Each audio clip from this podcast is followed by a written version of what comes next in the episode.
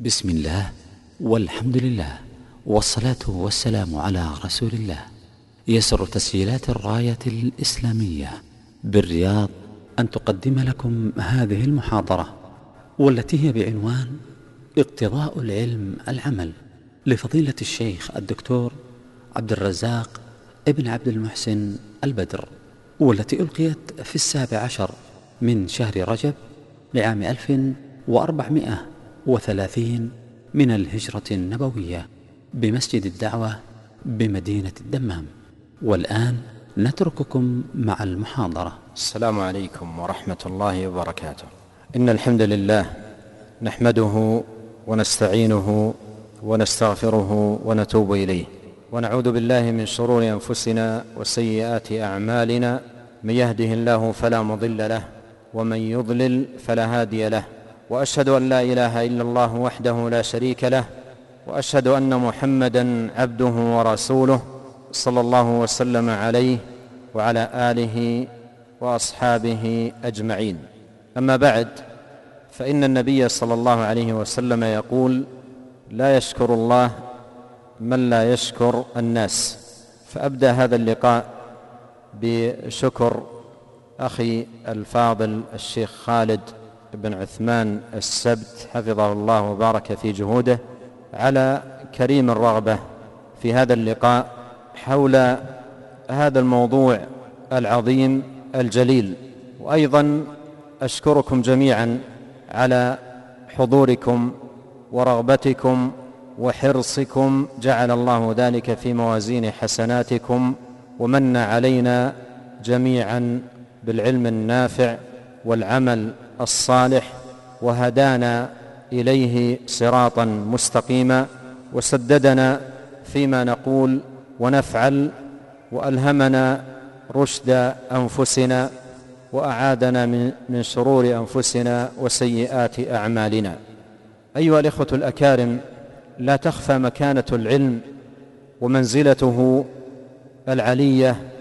في ديننا الحنيف ومنزلته العظيمه فهو اساس به يبدا ولا يمكن ان تقام الشريعه وان تحقق العبوديه التي خلق العبد لاجلها واوجد لتحقيقها الا بالعلم فهو اساس لا بد منه وبه يبدا وهو المقدم كما قال الله سبحانه وتعالى فاعلم انه لا اله الا الله واستغفر لذنبك وللمؤمنين والمؤمنات فبدا جل شانه بالعلم وكان من دعاء نبينا صلى الله عليه وسلم الذي يواظب عليه كل يوم اذا اصبح بعد صلاه الصبح كما جاء في مسند الامام احمد وسنن ابن ماجه وغيرهما من حديث ام سلمه رضي الله عنها قالت كان صلى الله عليه وسلم يقول كل يوم بعد صلاه الصبح بعد ان يسلم اللهم اني اسالك علما نافعا ورزقا طيبا وعملا متقبلا وفي روايه وعملا صالحا فقدم عليه الصلاه والسلام في دعائه اليومي العلم النافع على الرزق الطيب والعمل المتقبل وذلك أن العبد لا يستطيع أن يميز بين رزق طيب وخبيث ولا بين عمل صالح وطالح إلا بالعلم النافع فالعلم النافع ضياء لصاحبه ونور له يهتدي به قال الله جل وعلا وكذلك أوحينا إليك روحا من أمرنا ما كنت تدري ما الكتاب ولا الإيمان ولكن جعلناه نورا نهدي به من نشاء من عبادنا فالعلم نور وضياء لصاحبه ومثل العالم في الأمة مثل أناس في ظلمة وبينهم شخص بيده مصباح يضيء لهم بمصباحه الطريق فيسلمون من العثار ويتقون الشوك والاخطار ويسيرون في جاده سويه وصراط مستقيم ولهذا تكاثرت النصوص والدلائل في كتاب الله جل وعلا وسنه نبيه صلى الله عليه وسلم في بيان فضل العلم وشرف قدره وعظيم مكانته والثناء على اهله وبيان منزلتهم العليه ويكفي اهل العلم شرفا ونبلا ان الله عز وجل قرن شهادتهم بشهادته في اعظم مشهود به وهو توحيده شهد الله انه لا اله الا هو والملائكة وأولو العلم قائما بالقسط لا إله إلا هو العزيز الحكيم ويقول الله جل وعلا في شرف وفضل أهل العلم قل هل يستوي الذين يعلمون والذين لا يعلمون ويقول جل وعلا إنما يخشى الله من عباده العلماء ويقول الله جل وعلا يرفع الله الذين امنوا منكم والذين اوتوا العلم درجات قيل في معنى الايه ان يرفع الله العالم المؤمن على المؤمن غير العالم غير الفقيه درجات ورفعه الدرجات تدل على عظم الفضل وعلو المكانه وجاء في الحديث حديث أبي الدرداء في المسند وغيره في بيان فضل العلم ومكانة أهله قول نبينا عليه الصلاة والسلام في حديثه العظيم الجامع من سلك طريقا يلتمس فيه علما سهل الله له به طريقا إلى الجنة وإن الملائكة لتضع أجنحتها لطالب العلم رضا بما يصنع وإن العالم ليستغفر له من في السماوات ومن في الأرض حتى الحيتان في الماء وإن فضل العالم على العابد كفضل القمر ليلة البدر على سائر الكواكب وإن العلماء ورثة الأنبياء فإن الأنبياء لم يورثوا دينارا ولا درهما وإنما ورثوا العلم فمن أخذه أخذ بحظ وافر يروى عن أبي هريرة رضي الله عنه أنه مر بالسوق والناس يبيعون ويشترون فقال ما بالكم تبيعون وتشترون وميراث النبي صلى الله عليه وسلم يقسم في المسجد فانطلق الناس فلم يجدوا إلا عالما يفقه الناس هذا هو ميراث النبي عليه الصلاة والسلام وميراث النبيين فإن الأنبياء لم يورثوا دينارا ولا درهما وإنما ورثوا العلم فكلما عظم حظ العبد ونصيبه من العلم عظم حظه من ميراث النبوة وجاء في حديث معاوية في الصحيحين أن النبي صلى الله عليه وسلم قال من يرد الله به خيرا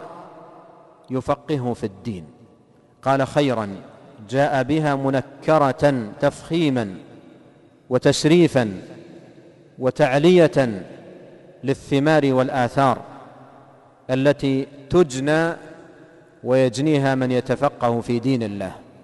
قال من يرد الله به خيرا يفقهه في الدين ولهذا دخول المسلم في سبيل طلب العلم وطريق تحصيله هذا من علامات وأمارات إرادة الله سبحانه وتعالى الخير به ولكن كما قال ابن القيم رحمه الله تعالى قال هذا إذا أريد بالفقه الفقه المستلزم للعمل الفقه المستلزم للعمل بمعنى أن يتفقه ويعمل ويكون مقصوده بتفقهه رفع الجهل عن نفسه وتحقيق العبوديه لله سبحانه وتعالى على بصيره وعلى نور من الله تبارك وتعالى فاذا كان بهذه الصفه كان موجبا لحصول الخير اما اذا كان مجرد فقه بلا عمل فانه يكون شرطا لحصول الخير لا موجبا له والعلم مقصود للعمل العلم مقصود للعمل ويطلب للعمل ولتحقيق العبودية لله سبحانه وتعالى ولهذا كان مقدما على العمل يبدأ به ليكون العمل والعبادة والطاعة والتقرب لله سبحانه وتعالى على بصيرة على علم نافع على أساس صحيح مستمد من كتاب الله وسنه نبيه صلوات الله وسلامه عليه ولهذا جاء هذا الموضوع المقترح في هذه الليله اقتضاء العلم العمل وهو عنوان رساله قيمه للخطيب البغدادي رحمه الله تعالى حوت جمله من النصوص والاثار العظيمة في هذا الباب العظيم اقتضاء العلم العمل بمعنى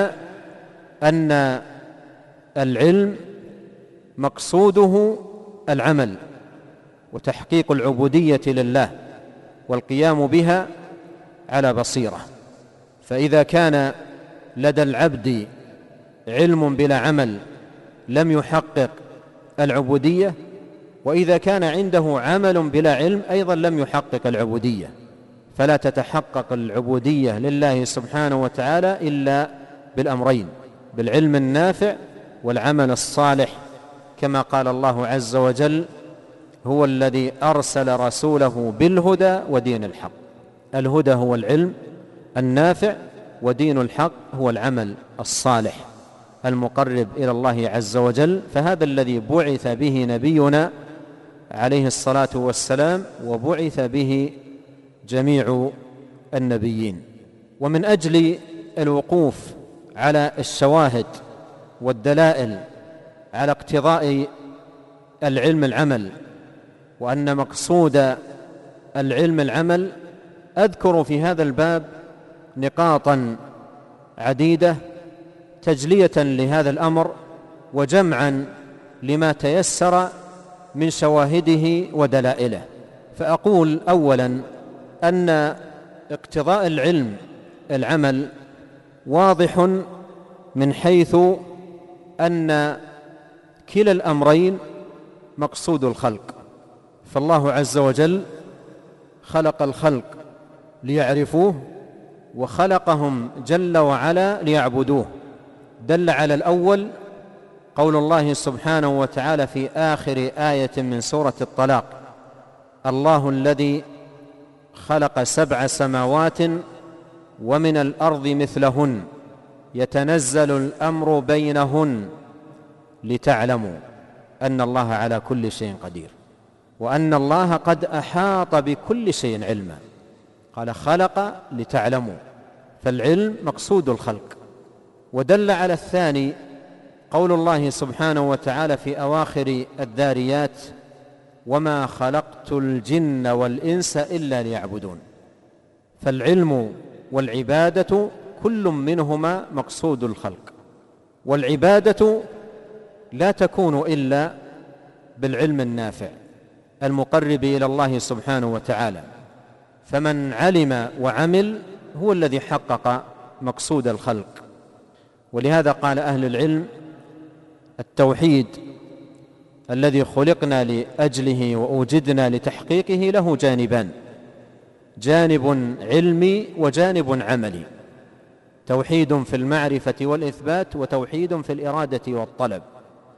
فلا بد من هذا ولا بد من من ذاك لا بد من الامرين لتتحقق العبوديه وليكون العبد من عباد الله حقا المطيعين له سبحانه وتعالى صدقا ومن كان ذا علم بلا عمل فهو مغضوب عليه يبوء بغضب الله لأنه لم يحقق مقصود العلم ومن كان صاحب عمل وجد واجتهاد في العبادة بلا علم فهو ضال عن سبيل الله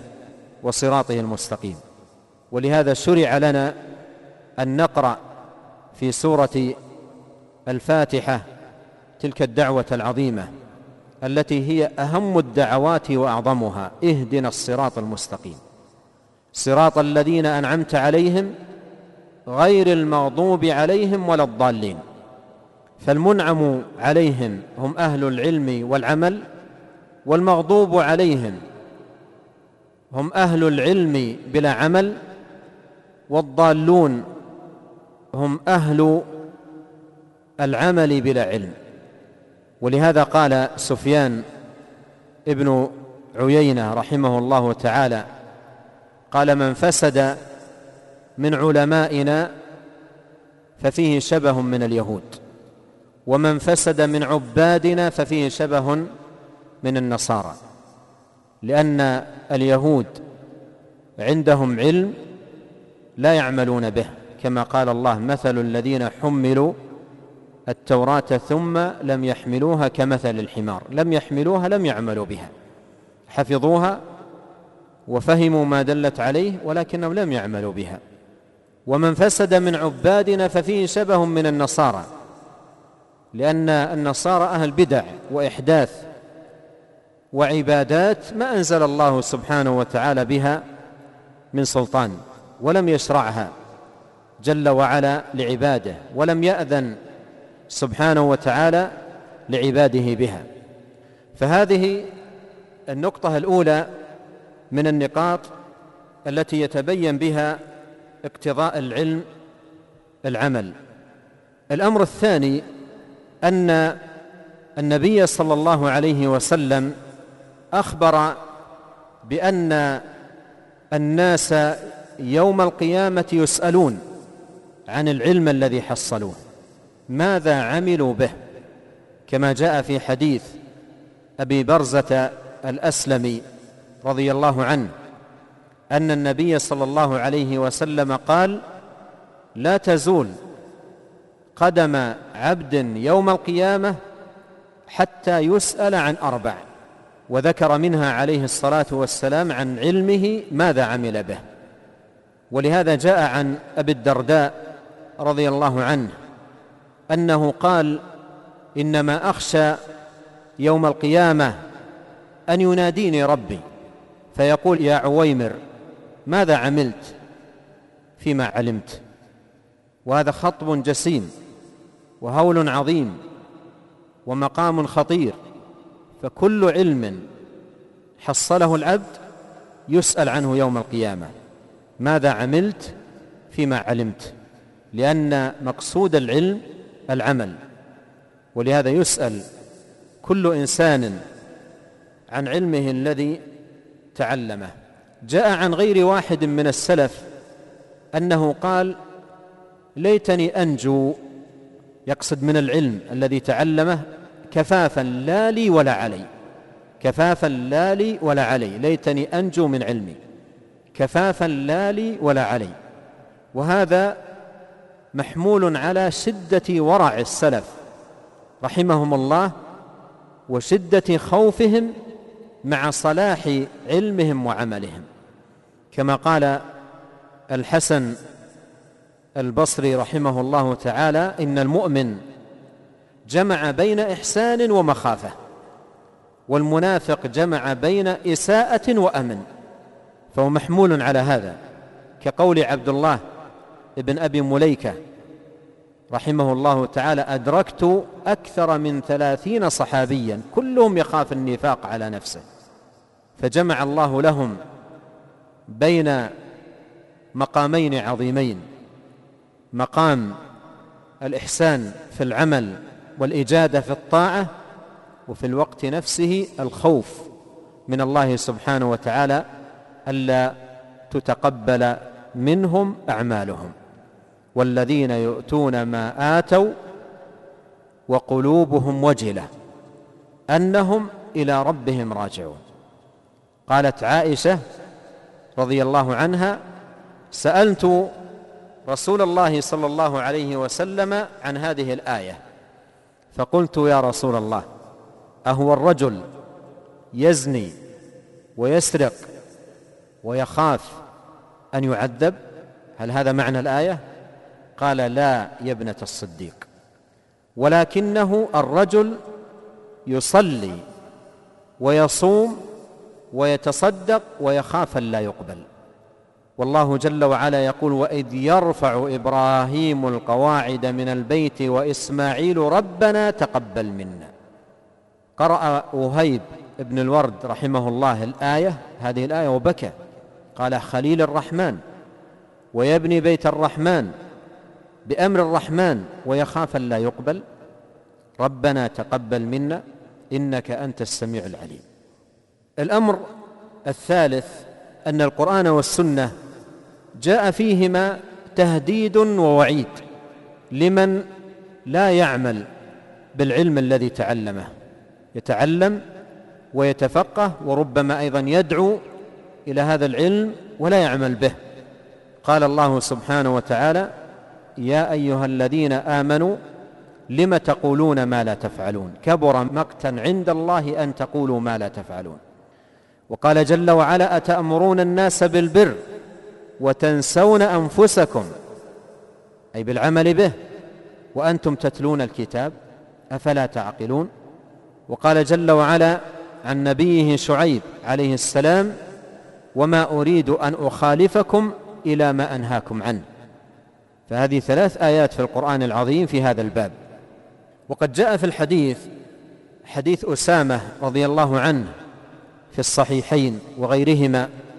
عن النبي صلى الله عليه وسلم أنه قال يجاء برجل يوم القيامة فيلقى في النار فتندلق أقتابه أي تخرج أمعاؤه ويدور بها كما يدور الحمار بالرحى فيأتيه أهل النار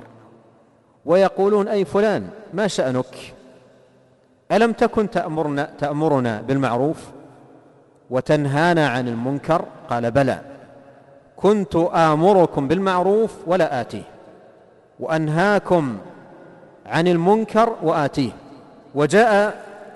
في مسند الإمام أحمد من حديث أنس رضي الله عنه أن النبي عليه الصلاة والسلام رأى ليلة أسري به قوما تقرض شفاههم بمقاريض من نار فقال من هؤلاء قال أو قالوا هؤلاء خطباء من أمتك يأمرون الناس بالبر وينسون أنفسهم وهم يتلون الكتاب أفلا يعقلون رواه الإمام أحمد في مسنده فالشرع ودلائل الكتاب والسنه جاء فيهما وعيد لمن لا يعمل بعلمه ومن يدعو ولا يعمل ويكون حظ الناس من علمه اكثر من من حظه هو من علمه ولهذا كان بعض السلف يقول في دعائه اللهم لا تجعل غيري اسعد بما علمتني مني ولا تجعلني لغيري عبرة قال شيخ الإسلام ابن تيمية رحمه الله تعالى وهو من أعظم الدعاء أو من أجمع الدعاء وهو دعاء كان يدعو به مطرف بن عبد الله بن الشخير كما في الزهد للإمام أحمد وغيره وهي دعوة عظيمة اللهم لا تجعل غيري أسعد بما علمتني مني وغير الإنسان يكون أسعد بعلمه منه إذا كان يضيء للناس الطريق ويحرق نفسه فلا يعمل بما تعلمه ولا يعمل بما يدعو الناس اليه الامر الرابع ان دلائل الشرع جاء فيها ان الاعمال المقربه الى الله سبحانه وتعالى ذخيره للعبد يوم القيامه يفوز بسببها برضا الله جل وعلا وجنته ولهذا في القرآن ما يقرب من الخمسين آية يجمع فيها في مقام ذكر الثواب والأجر بين الإيمان والعمل مع أن العمل داخل في مسمى الإيمان لكن تعلية لمقام العمل وبيانا لعظيم شأنه ورفيع ذكره يخص بعد عموم إن الذين آمنوا وعملوا الصالحات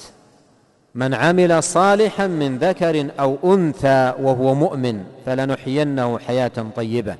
ولنجزينهم أجرهم بأحسن ما كانوا يعملون ونودوا أن تلكم الجنة أورثتموها بما كنتم تعملون الذين تتوفاهم الملائكة طيبين سلام عليكم ادخلوا الجنة بما كنتم تعملون والآيات في هذا المعنى عديدة فالعمل سبب لدخول الجنة وقول نبينا عليه الصلاة والسلام لن يدخل أحد الجنة بعمله أي على سبيل المعاوضة أي على سبيل المعاوضة والمقابلة وإلا فإن العمل سبب من أسباب الجنة ودخول الجنة برحمة الله سبحانه وتعالى قال لن يدخل الجنة أحد بعمله قالوا ولا أنت يا رسول الله قال ولا أنا إلا أن يتغمدني الله برحمته فليست الأعمال في مقام يكون دخول العبد الجنة عوضا أو مقابلا لذلك بل الأعمال سبب وإلا فإن دخول الجنة إنما هو برحمة الله وفضله الأعمال ذاتها التي يقوم بها العبد هي رحمة الله به وفضله عليه ولولا فضل الله عليكم ورحمته ما زكى منكم من أحد أبدا ولكن الله يزكي من يشاء الأمر الخامس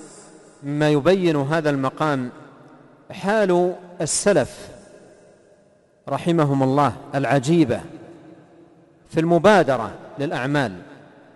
والمسارعه اليها والمواظبه على فعلها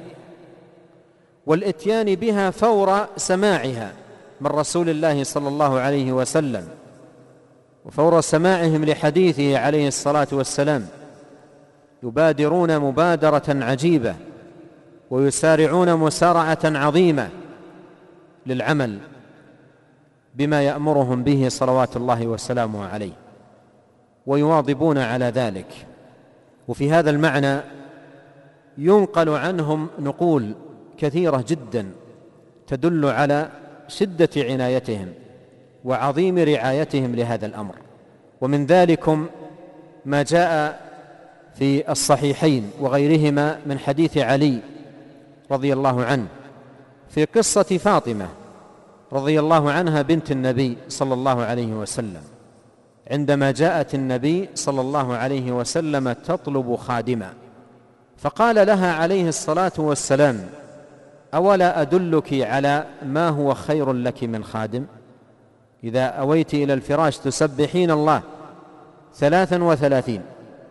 وتحمدينه ثلاثا وثلاثين وتكبرينه ثلاثا وثلاثين قال علي رضي الله عنه فما تركتها وهذا موضع الشاهد فما تركتها منذ سمعتها من رسول الله صلى الله عليه وسلم فاختار أحد الحاضرين ليلة عصيبة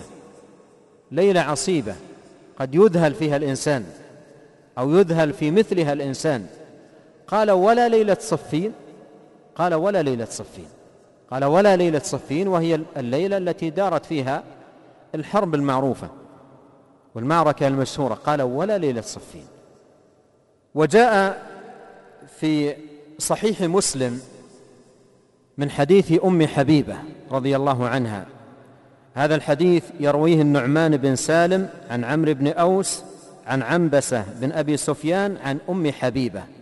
رضي الله عنها قالت سمعت رسول الله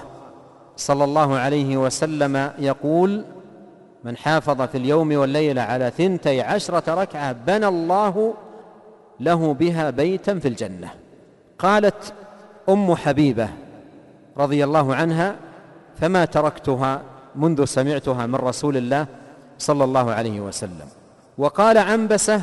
بن أبي سفيان ما تركتها منذ سمعتها من أم حبيبة وقال عمرو بن أوس ما تركتها منذ سمعتها من عنبسة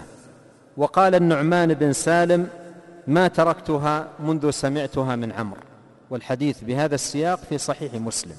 هذه همة عالية جدا في المسارعة والمواظبة معا المسارعة إلى العمل والمبادرة إلى القيام به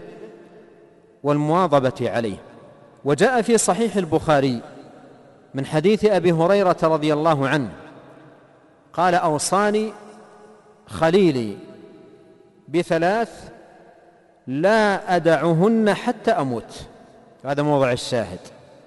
لا أدعهن حتى أموت صلاة الضحى وصيام ثلاثة أيام من كل شهر وأن أوتر قبل أن أنام ومثله تماما ما رواه مسلم في صحيحه من حديث أبي الدرداء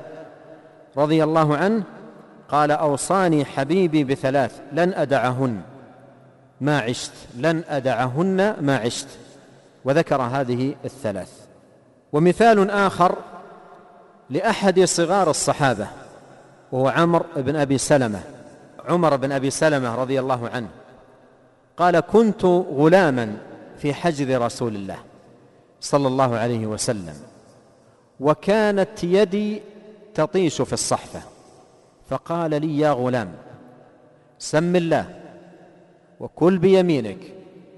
وكل مما يليك خرجه البخاري ومسلم زاد البخاري عنه رضي الله عنه أنه قال فما زالت تلك طعمتي بعد فما زالت تلك طعمتي بعد يعني منذ أن كان غلاما صغيرا في حجر رسول الله صلى الله عليه وسلم فسمعه يقول هذه الكلمات قال فما زالت تلك طعمتي بعد ونلاحظ كثيرا ما يزجر الصغار وينهون وينبهون مرة وثانية وثالثة وهذا غلام من صغار الصحابة من مرة واحدة قال فما زالت تلك طعمتي بعد فهذا يدل على المسارعة من جهة والمواظبة على ذلك إلى الممات من جهة أخرى هذا جانب أيضا إذا نظرنا في سير السلف الصالح بعد الصحابة ينقل عنهم في هذا المعنى نقول عظيمة جدا مثل قول سفيان الثوري رحمه الله ما بلغني حديث عن رسول الله صلى الله عليه وسلم إلا عملت به وقال عمرو بن قيس الملائي رحمه الله إذا بلغك الحديث عن رسول الله صلى الله عليه وسلم فاعمل به ولو مرة تكن من أهله وقوله فاعمل به ولو مرة هذا في السنن والرغائب أما الواجبات والفرائض فلا يكفي ليكون من أهله أن يعمل به مرة ونقل ابن القيم رحمه الله تعالى عن شيخه شيخ الإسلام ابن تيمية لما ذكر ابن القيم حديث أبي أمامة عن النبي صلى الله عليه وسلم أنه قال من قرأ آية الكرسي دبر كل صلاة لم يكن بينه وبين الجنة إلا أن يموت قال ابن القيم بلغني عن شيخ الإسلام ابن تيمية أنه قال ما تركتها عقيب كل صلاة ما تركتها عقيب كل صلاة وجاء عن الإمام أحمد رحمه الله أنه قال ما سمعت أو ما كتبت حديثا وقد كتب المسند ومعروف حجمه وكثرة الأحاديث التي فيه قال ما كتبت حديثا إلا عملت به حتى إنني كتبت أو, أو سمعت أن النبي صلى الله عليه وسلم احتجم وأعطى الحاجم دينارا فاحتجمت وأعطيت الحاجم دينارا فهذه طريقة السلف في حرصهم ومواظبتهم ودأبهم وعظيم عنايتهم بالعلم مسارعة إلى فعله ومواظبة عليه الأمر السادس في جانب المنهيات ما جاء النهي عنه والزجر عن فعله أيضا كانوا أهل مسارعة ومواظبة ومبادرة عجيبة في هذا الباب ولهذا جاء في الصحيحين عن عمر رضي الله عنه أو في صحيح مسلم أن النبي صلى الله عليه وسلم قال إن الله ينهاكم عن أن تحلفوا بآبائكم إن الله ينهاكم عن أن تحلفوا بآبائكم وقد سمع النبي صلى الله عليه وسلم كما جاء في بعض الروايات يحلف بأبيه ولنلاحظ هنا أن هذا أمرا اعتادوا عليه في جاهليتهم قبل الإسلام اعتادوا على الحلف بالآباء ودرج اللسان على ذلك يقول عمر سمعت رسول الله صلى الله عليه وسلم يقول إن الله ينهاكم عن أن تحلفوا بآبائكم قال عمر فوالله الذي لا إله إلا هو ما حلفت بها بعد لا ذاكرا ولا آثرا يعني لا من قولي ولا أيضا حاكيا لقول غيري فما حلفت بها لا ذاكرا ولا آثرا من الطرائف التي تنقل في هذا الباب وهذا أذكره فقط للمقارنة ولندرك أيضا همة السلف وعظيم عنايتهم في هذا الباب يذكر أن شخصا سمع رجلا يحلف بالنبي فناصحه وأخذ يشرح له الأدلة حتى اقتنع حتى اقتنع وعزم على ألا يحلف فمن باب التأكيد لمن يعظه قال له والنبي لن أحلف بالنبي بعد اليوم اللسان نلاحظ هنا أن اللسان درج على شيء من الصعوبة بمكان أن ينفلت منه الإنسان ويواظب دون أن يقع منه ولا مجرد فلتة لسان فعمر رضي الله عنه يحلف والله ما حلفت بها بعد لا ذاكرا ولا آثرا فهذا مما يبين لنا عظيم عناية السلف ورعايتهم للعلم ما أن يسمع الحديث سواء في باب الأمر أو في باب الزجر إلا ويواظب عليه مواظبة عجيبة حتى فيما ألفته النفس واعتادت عليه من هذا الباب ما جاء في حديث أنس في الصحيحين وقد كان رضي الله عنه خادما عند أبي طلحة وكان يوما يسقيهم الخمر قبل التحريم وبينه وكذلك يسقيهم الخمر إذ أتى آت وقال حرمت الخمر فأمروا فورا بإراقتها مع تعلق النفوس واعتيادهم على ذلك فأراقوها فورا في نفس اللحظة وكان ذلك آخر عهدهم بها كذلك ما جاء عن ابن عباس في حديث ابن عباس في صحيح مسلم أن النبي صلى الله عليه وسلم رأى في يد رجل خاتما من ذهب فنزعه عليه الصلاة والسلام من يده وطرحه في الأرض وقال أيعمد أحدكم إلى جمرة من النار فيضعها في يده فلما ذهب رسول الله صلى الله عليه وسلم قالوا خذ خاتمك انتفع به يعني تبيعه تتركه لأهلك هذه وجوه مباحة قال والله لا آخذ شيئا طرحه رسول الله صلى الله عليه وسلم حتى نفسه زهدت في هذا المباح من شدة العناية والالتزام بما آه، جاء عن النبي صلوات الله وسلامه عليه الأمر السادس أو السابع في هذا الباب أن العناية بالعمل العناية بالعمل سبب لثبات العلم ورسوخه وقوته واذا ترك العمل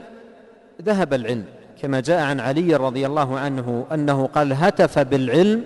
العمل فان اجابه والا ارتحل يعني لا يبقى فالعمل بالعلم سبب لثباته ولهذا جاء عن الشعبي رحمه الله انه قال كنا نستعين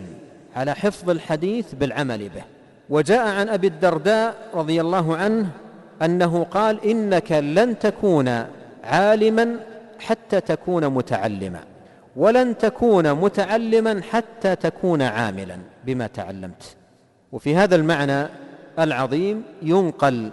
عن السلف رحمهم الله نصوص كثيرة وإذا نظر أيضا المسلم إلى الواقع العملي في حياة السلف يجد ذلك واضحا جليا في سيرهم العطرة وأخبارهم المباركة رضي الله عنهم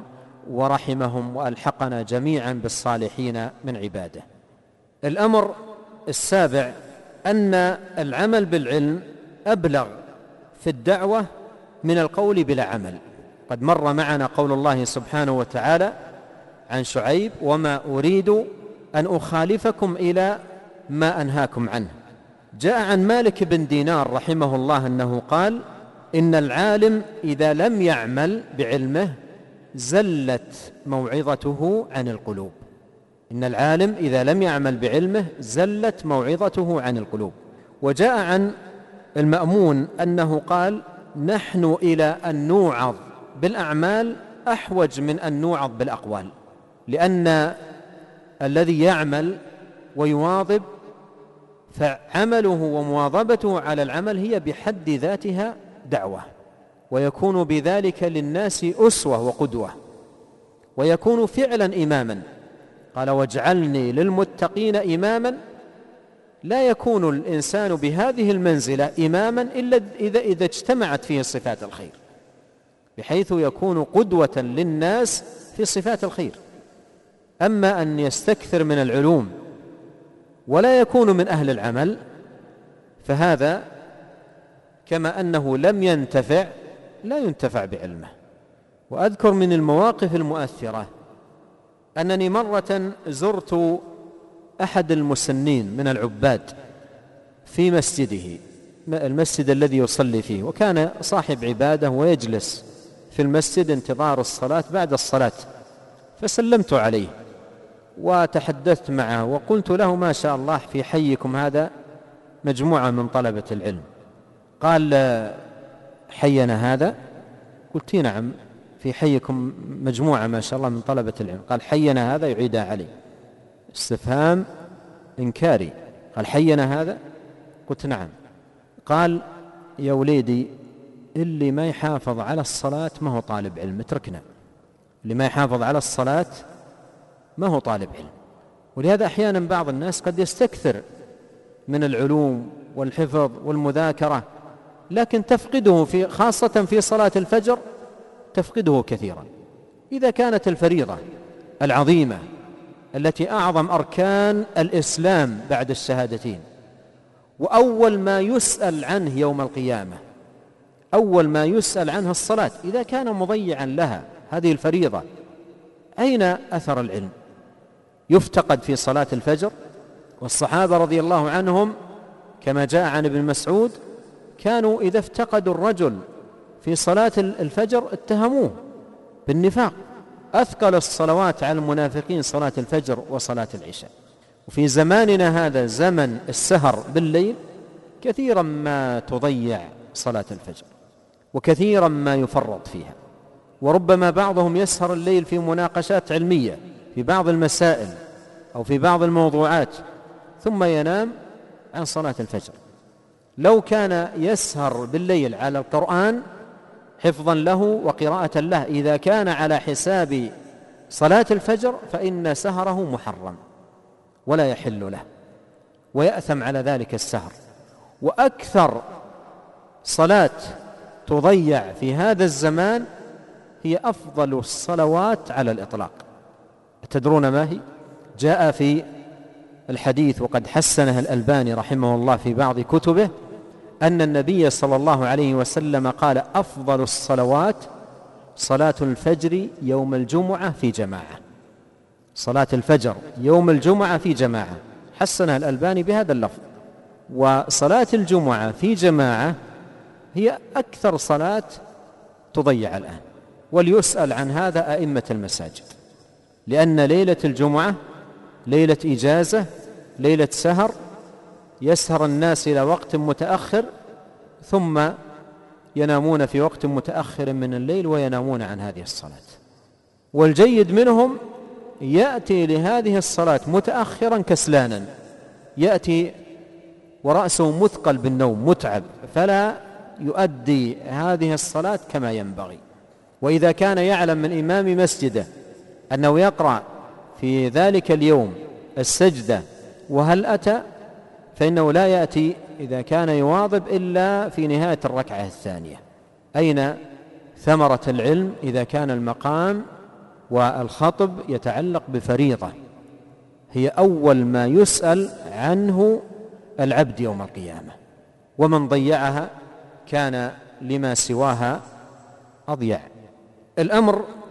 الثامن أو التاسع أن وقد مر معنا أن النبي عليه الصلاة والسلام كان كل يوم كما قدمت من حديث أم سلمة يواظب على الدعاء باللهم إني أسألك علما نافعا ورزقا طيبا وعملا متقبلا كنت أريد أن أقف وقفة موسعة بعض الشيء مع هذه الدعوة لكن أشير باختصار إلى أن هذه الدعوة مناسبة غاية المناسبة في صدر اليوم وبدايته لأن اليوم هو ميدان الأعمال وهدف المسلم أو أهداف المسلم في يومه هي هذه الأمور الثلاثة لا رابع لها المسلم له في يومه ثلاثة أهداف علم نافع وعمل صالح ورزقا طيبا ولهذا من المناسب أن تبدأ يومك بعد أن تصلي الفجر بهذه الدعوة اللهم من يسألك علما نافعا ورزقا طيبا وعملا متقبلا ثم تنطلق في يومك وقد استعنت بالله وطلبت مده وعونه في طلب العلم والاجتهاد في العمل وتحصيل الرزق الأمر الأخير أن السلف رحمهم الله ورد عنهم نقول كثيرة جدا في ذم من لا يشتغل بالعلم من لا يشتغل بالعمل ولا يعتني بالعمل ينقل عنهم في هذا الباب نقول عديده كنت اود ان اسمعكم جمله منها لكن لعلها تراجع في كتاب اقتضاء العلم العمل فقد جمع الخطيب رحمه الله تعالى فيه نقولا عظيمه ومن جميل ما ينقل في هذا الباب أن سفيان رحمه الله تعالى سئل قيل له طلب العلم أحب إليك أو العمل فقال إنما يراد العلم للعمل فلا تدع طلب العلم للعمل ولا تدع العمل لطلب العلم كلمة عظيمة جدا وهذه أيها الإخوة وصية عظيمة وبليغة ونافعة ومؤثرة للخطيب البغدادي رحمه الله في كتابه اقتضاء العلم العمل فلنستمع يقول رحمه الله اني موصيك يا طالب العلم اني موصيك يا طالب العلم باخلاص النيه في طلبه واجهاد النفس على العمل بموجبه فان العلم شجره والعمل ثمرة وليس يعد عالما من لم يكن بعلمه عاملا فلا تأنس بالعلم ما دمت مستوحشا من العمل فلا, فلا تأنس بالعمل ما دمت مستوحشا من العلم ولا تأنس بالعلم ما كنت مقصرا في العمل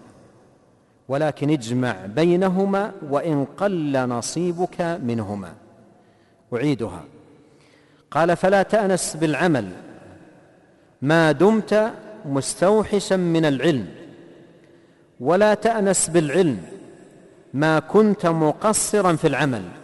ولكن اجمع بينهما وإن قل نصيبك منهما وما شيء أضعف من عالم ترك الناس علمه لفساد طريقته وجاهل اخذ الناس بجهله لنظرهم الى عبادته والقليل من هذا مع القليل من هذا انجى في العاقبه اذا تفضل الله بالرحمه وتمم على عبده النعمه فاما المدافعه والاهمال وحب الهوينا والاسترسال وإيثار الخفض والدعة والميل مع الراحة والسعة فإن خواتيم هذه الخصال ذميمة وعقباها كريهة وخيمة والعلم يراد للعمل كما العمل يراد للنجاه فاذا كان العمل قاصرا فاذا كان العمل قاصرا عن العلم كان العلم كلا على العالم ونعوذ بالله من علم عاد كلا واورث ذلا وصار في رقبه صاحبه غلا انتهى كلامه رحمه الله وبهذا ينتهي الحديث هذا حول هذا الموضوع ونسأل الله عز وجل أن يجعل هذا الذي سمعناه حجة لنا لا علينا وأن ينفعنا بما علمنا وأن يعلمنا ما ينفعنا وأن يزيدنا علما وأن يصلح لنا شأننا كله سبحانك اللهم وبحمدك أشهد أن لا إله إلا أنت أستغفرك وأتوب إليك وصلى الله وسلم وبارك وانعم على عبد الله ورسوله نبينا محمد واله وصحبه اجمعين